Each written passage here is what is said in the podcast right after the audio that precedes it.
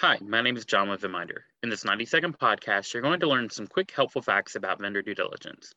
At Venminder, we have a team of certified industry experts who specialize in ensuring vendor due diligence is performed adequately.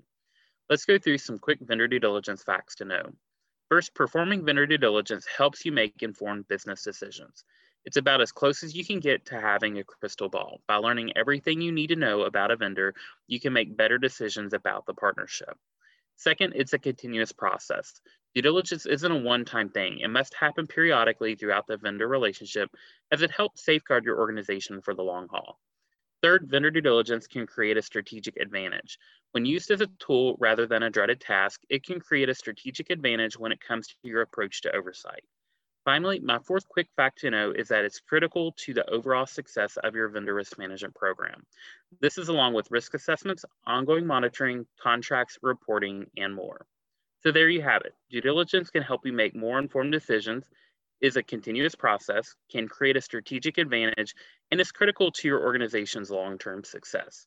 We hope you found this insightful. Catch you next time.